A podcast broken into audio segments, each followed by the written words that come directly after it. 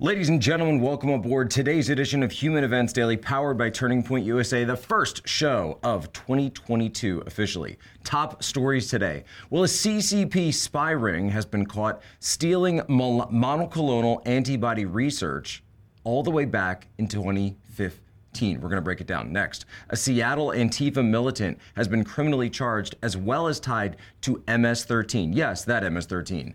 Third, half a million new users have joined Gettr after Joe Rogan and Dr. Malone signed up for the uh, for the app. And finally, a Hollywood consultant has admitted that Glee started the wokeness epidemic, and Human Events has the story. All this and more ahead. Human Events Daily.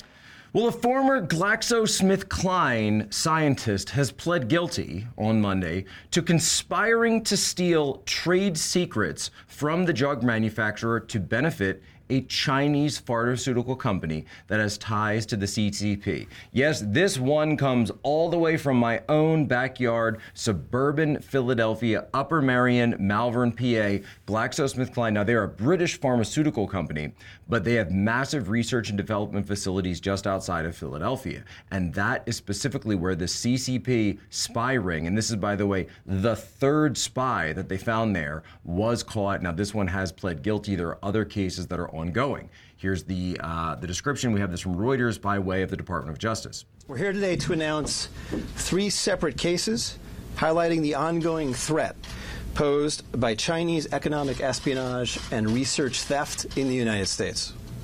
First, the arrest today of a Harvard University professor for lying about his participation in a Chinese foreign recruitment program.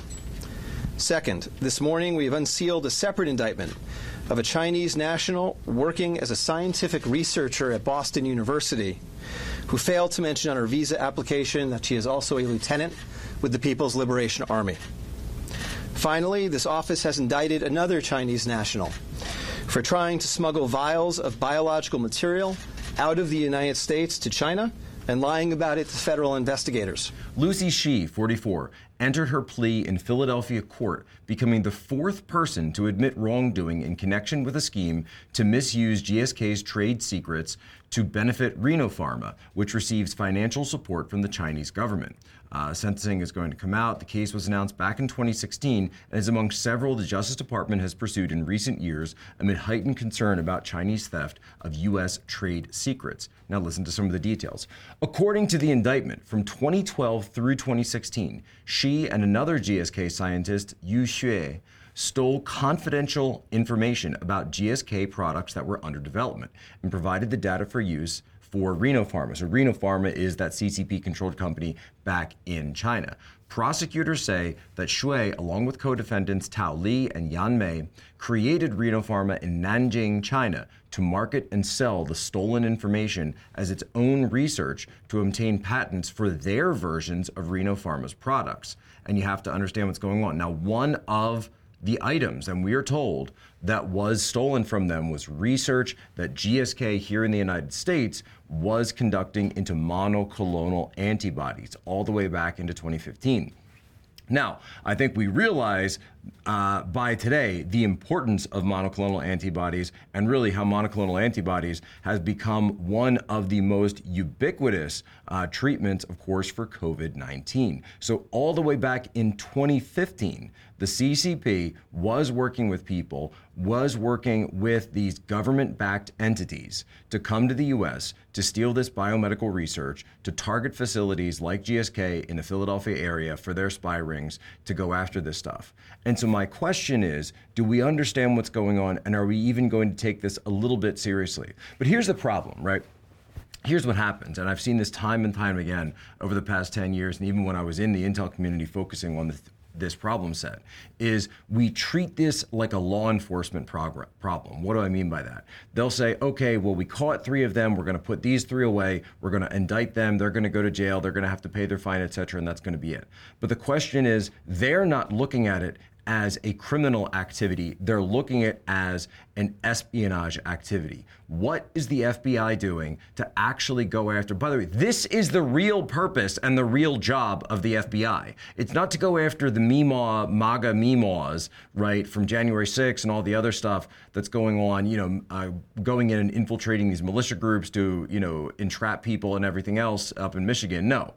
We want to know what's going on in terms of counterintelligence. Are you actually doing anything about the CCP spy rings? Okay, great. You caught some guys that were stealing stuff back in 2015. Wonderful. That's three people. Where did they come from? Where did they get their orders? Who else was in their network? Who were their handlers? Who were they talking to? Are you conducting any research into that? Or as we've typically seen with the DOJ and FBI, they narrowly focus on arresting a few people. They put, you know, they get a couple of guys in bracelets and they say, well, Case closed. Now it's off to go do some political stuff, and we've got to go mess with some conservatives. This is the problem right here. This is the problem of our day. You've got CCP spy, spy rings operating throughout the United States, and only once in a while do we ever see the FBI taking any action against them.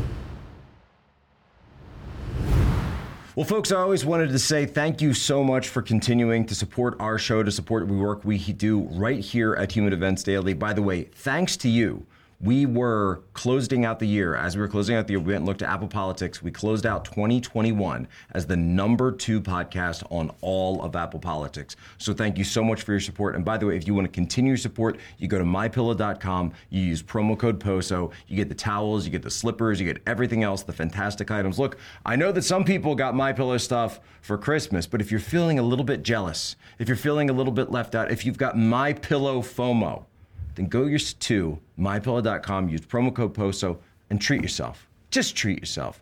You deserve it. Check it out. But we're going to get into this next story to someone who also is getting what they deserve.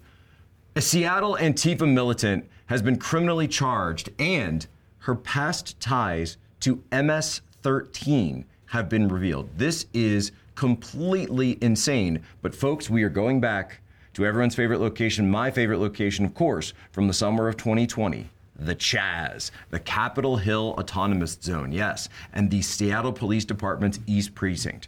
Now, last spring, in the spring of 2021, there was sort of a, uh, a, a revanchist push, if you will, where the militants of Antifa in Seattle were actually trying to retake the Chaz. What happened during that period? Christina V. Devitt, a 34 year old, according to Post Millennial, according to uh, a 34 year old Antifa militant from Seattle, Washington, pled not guilty to criminal charges on Monday. She was charged after allegedly causing significant damage to the Seattle Police Department's East Precinct last spring. What did she do? She posted, she pushed and rolled a large dumpster directly into the garage doors of the East Precinct during violent demonstrations. While doing that, she inhibited officers' abilities to effectively respond to emergency calls, directly impacting members of the community in critical situations. So she was locking the garage door, so if any police vehicles were trying to get out of the the, the, precinct essentially to go and respond to not only to the protest, but God forbid if there were 911 calls or some crime were happening anywhere in that specific vicinity of the precinct. Well, they wouldn't be able to come because she allegedly had put this dumpster in the front of it. But listen to this person as they go out and the unhinged ranting that exudes from her.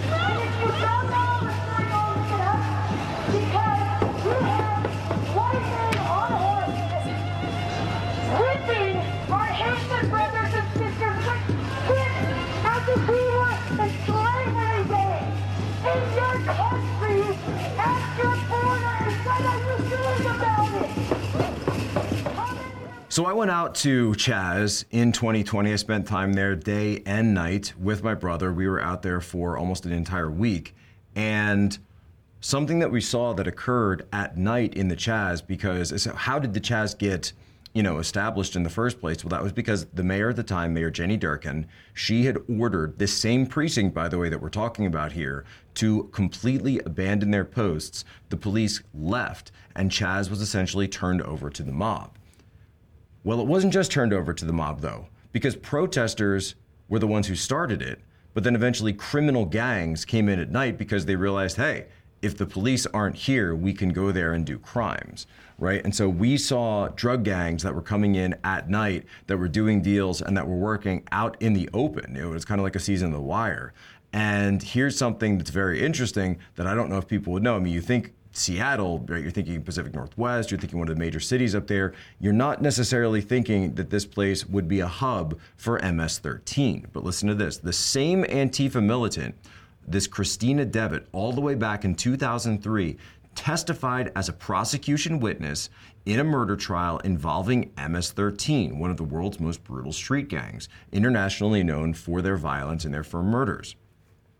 Devitt testified that she was at the home of MS 13's Joel Soto Rodriguez when he and two other gang members, Freddie Dominguez and Rahel Perez Maya, abruptly left a party to take care of a dispute with a rival gang in White Center, a suburb of West Seattle. A bystander that witnessed the confrontation, named Margaret Emmett, who tried to make peace between the two groups, who was shot and killed by Perez Maya during an exchange of gunfire.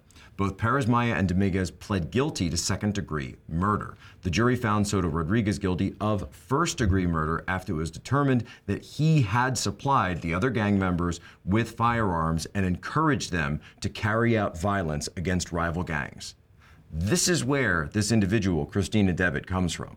This is where somebody who is now a very prominent member of Seattle Antifa that was the same group that's responsible for the establishment of the Chaz, the violence we saw there, the murders that we saw in Chaz, the ones that, by the way, have still not officially been solved. They are cold cases at this point, but they are still open on the books of the Seattle Police Department.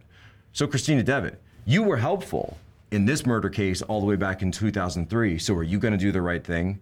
Are you going to come forward now and testify who was it that committed the shootings in Chaz in 2020?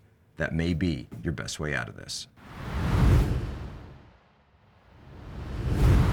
Well, for weeks now, I've been telling you guys about the new platform Gettr. This is a platform out there that I've been using for a while. I've been encouraging people to get on, and I said, What did I say? I said, Twitter is censoring more and more and more. They are swinging the ban hammer left and right over there. You never know which day could be your last. And the same is true, of course, for Facebook, where they have admitted in court that their fact checks are not fact checks, they're really just their opinions. So this isn't a question about who's right or who's wrong, who's factual or who's unfactual. It's about who gets to talk. Who gets to have a voice in the digital public square of our time? Well, Gettr is a way to establish your presence and to have a lifeboat away from that world.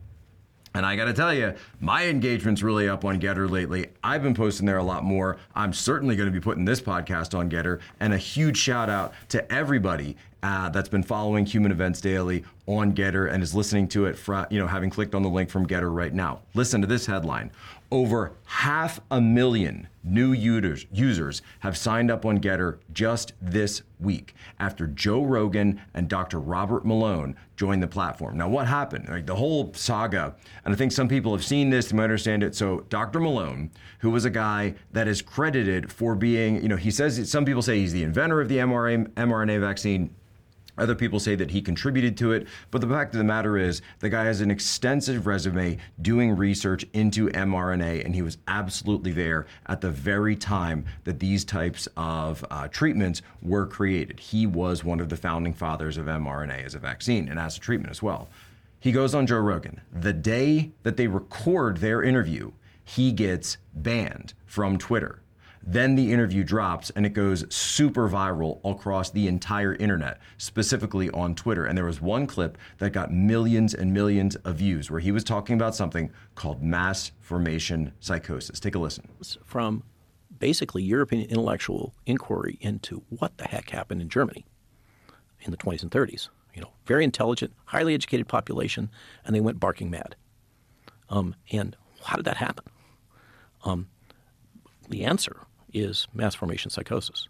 When you have a society that has become decoupled from each other and has free floating anxiety and a sense that things don't make sense, we can't understand it. So Rogan, after all that, decides look, if, if Twitter's going to you know go and suspend Malone, then I'm going to go on Gettr because that's where Malone went. So Rogan goes on Gettr. Then Tim Pool's going on Gettr. Steven Pinker's on Gettr now. You're getting all sorts of people. Bret Weinstein, Eric Weinstein from the IDW are going over there, right? You are now getting a flood of people. And then, of course, with Rogan and his podcast, and just really it, it became this sort of snowball kind of moment where it's not even so much about just the fact that it was Rogan, it was just this idea that the floodgates opened and people said, you know what? it's time to go out and do exactly what I've been saying day in, day out here. We're to establish our presence. We're to make a lifeboat. We're to go to a new place. We're to be safe from these arbitrary judgments. And by the way, Gettr has a terms of service too. And I saw some people that were complaining about that. And they say, well, hey, man, you know, Gettr is not just this and that and everything else. Look, Gettr has a terms of service.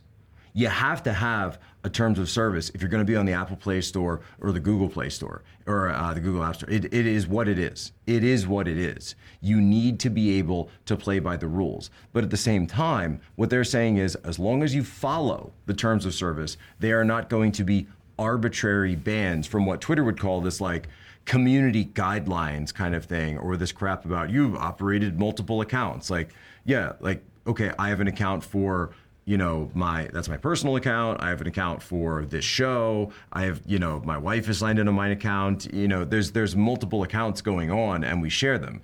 I don't get that. that's why an issue. Of course that's not what twitter actually cares about. What they actually care about is again as i said before who is allowed to wield sovereignty over freedom of speech in the public square. So now over half a million people have gone on there. Uh, who else? Dinesh d'souza's on there you got Rogan, you got Malone. They also banned on Twitter Congresswoman Marjorie Taylor Greene because what did she do? She shared information from the VAERS database and she had a question about it and they banned her on Twitter and they said, "Well, you've crossed your, you know, you've broken the three strikes rule or whatever that is." They keep coming up with these arbitrary things to become as reasons to just knock off people that they don't like. So Gettr is absolutely weeping, reaping, reaping the windfall of this. And so make sure you go there and sign up.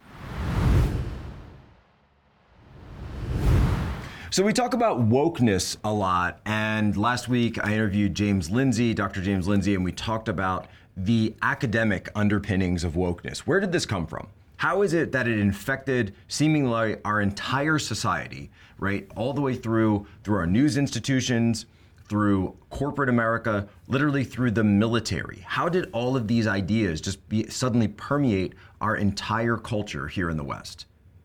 Did it all come just from these rogue academics at some fringe conferences back in the 1980s? I mean, uh, in all seriousness, right? If you're you're you're not Dr. James Lindsay, maybe James is listening to this. So, James, if you're listening. This doesn't apply to you, but to everybody else, have you actually tried to sit and read a critical race theory academic paper?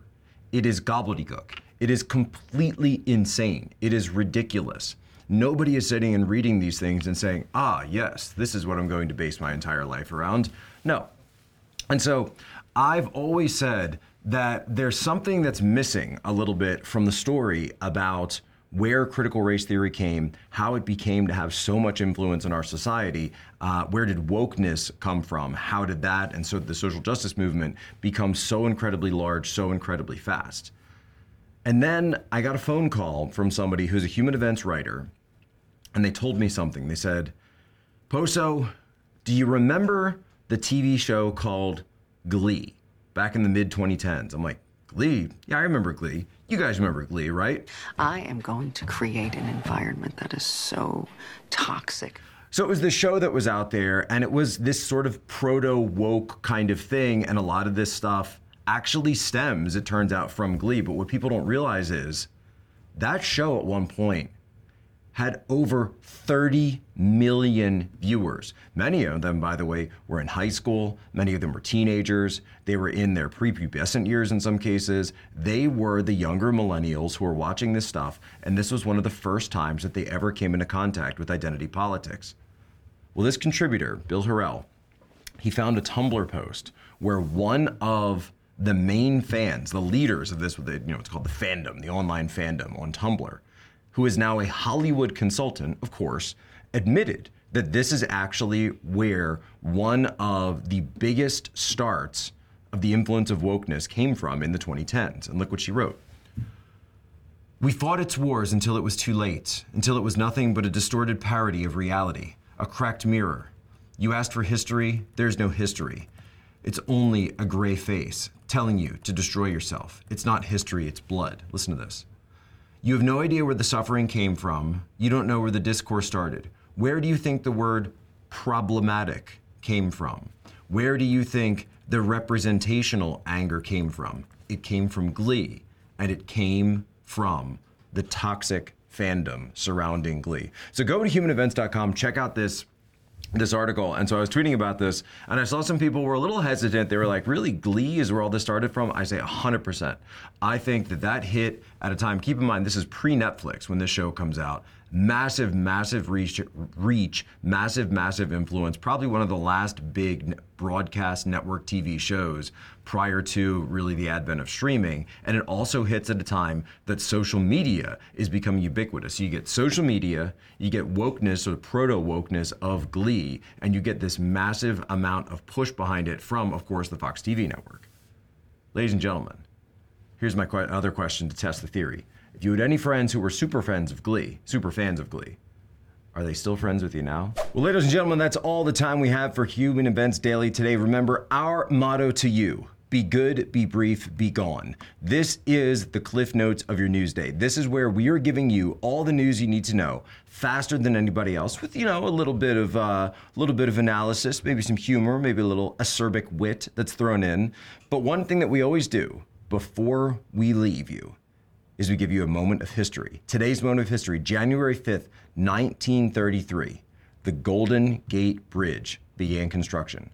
Probably the most famous bridge in the entire world. A fine example of American ingenuity in a city that is now lost due to wokeness and due to the influence of shows like Glee and everything else that was being pushed in terms of political correctness throughout the 90s. An amazing city and an amazing feat of what Americans can do when they put their shoulder to the wheel. Ladies and gentlemen, as always, you have my permission to lay ashore.